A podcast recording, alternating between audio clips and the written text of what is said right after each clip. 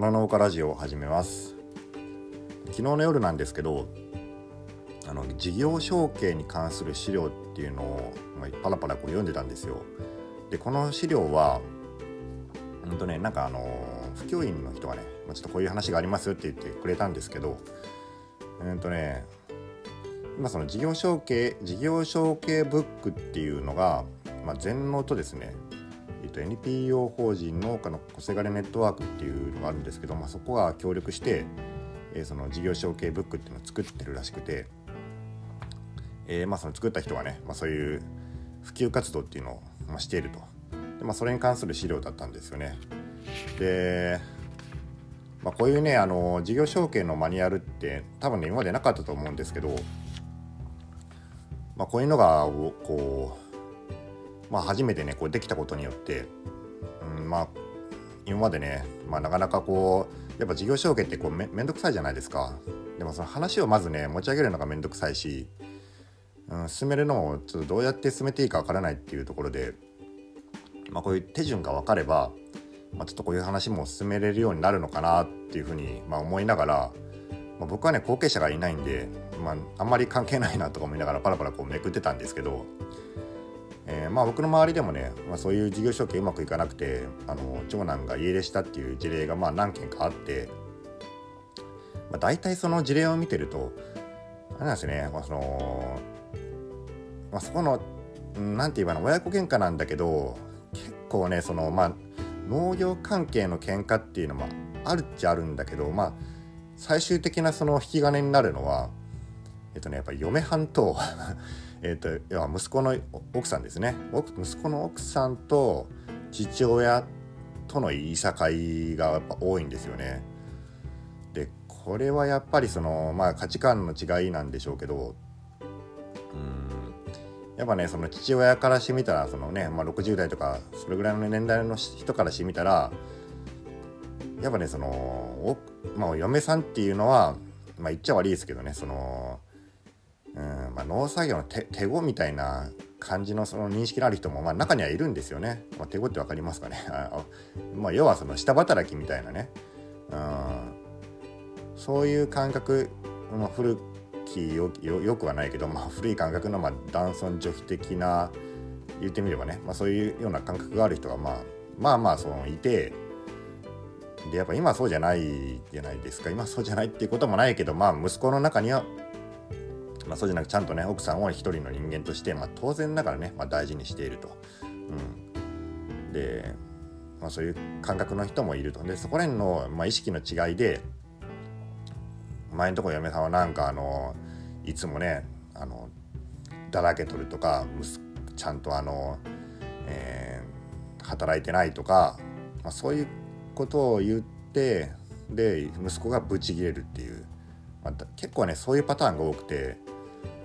うん、事業承継の話にもなる前にも入れしちゃうっていうパターンがね、まあ、何件かあるんですよね。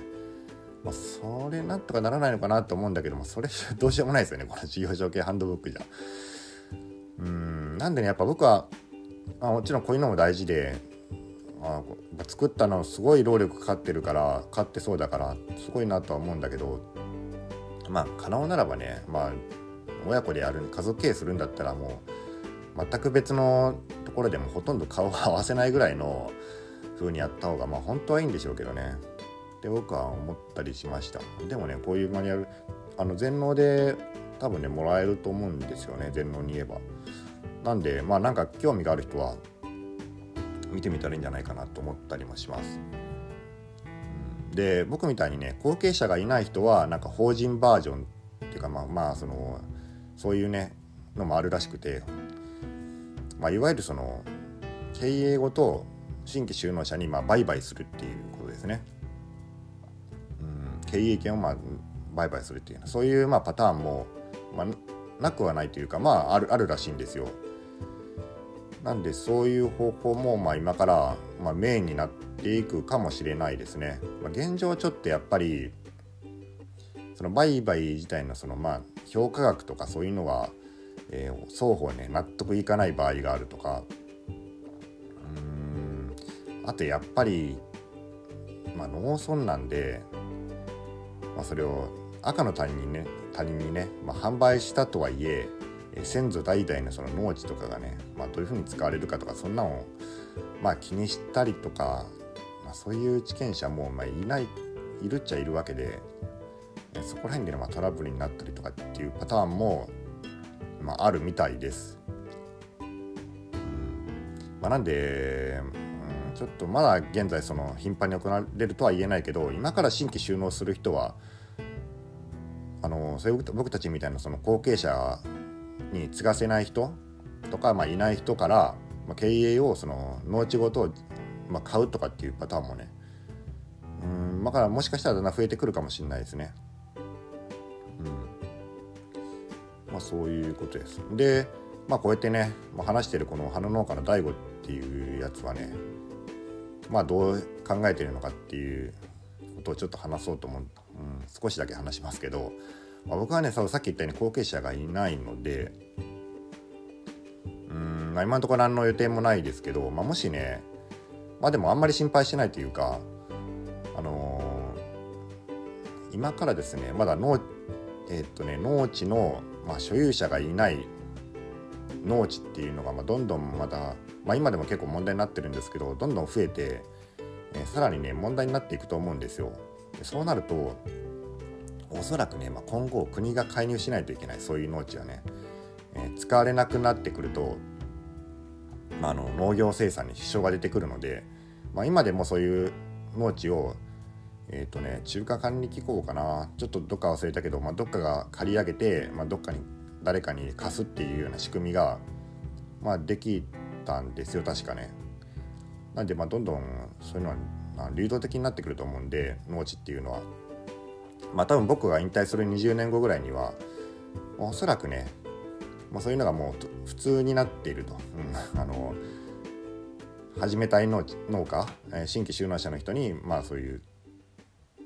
うん、農地をま売買するっていうのがまあかなり行われてるようになるんじゃないかなと思うんで、まあ、僕はねあのまあできるだけ早く、まあ、引退してそういう農地をま販売 販売して、えー、まあお金がねないとそれなのでできないけどできたらいいなとは思ってます。でまあ理想としてはですね僕はねこのようにそのあんまりあんまりというかまあ何も残したくないんですよできればまあ今の考えですけどねなんでその農地とかまああの建物とかね、まあ、所有物を僕は死ぬ前の日ぐらいまでに全部もう処分してえー、っとねで死ぬその日になったらあのツイッターのアカウント、まあ、その頃ツイッターがあるか分かんないけどね あのインターネットの情報とかね、まあ、このラジオとか、まあ、YouTube の動画とかね自分に関するも情報全部この世から抹消して、えー、この世に何も残さずに死ぬっていうのが、まあ、今の理想ですね。まあ、今後変わるかもしれないですけど、まあ、そういうふうに思ってると。で前にねこう僕話したことがあるんですけど、まあ、オラオランダですねちょっと今からオランダの話を少しだけしますけどあのオランダに研修に行ったことがあるんですよ。まあ、つっても1週間ぐらいなんですけどその時に聞いたのがやっぱりオランダでもねあのオランダっていったら広い農地っていうイメージがあるじゃないですか。でもねあの国土面積的には九州ぐらいの大きさなんですよオランダって。すごい小さいんですよね。ただ山がないんで、まあ、その使える農地はたくさんあるっていうのはそうなんですけど、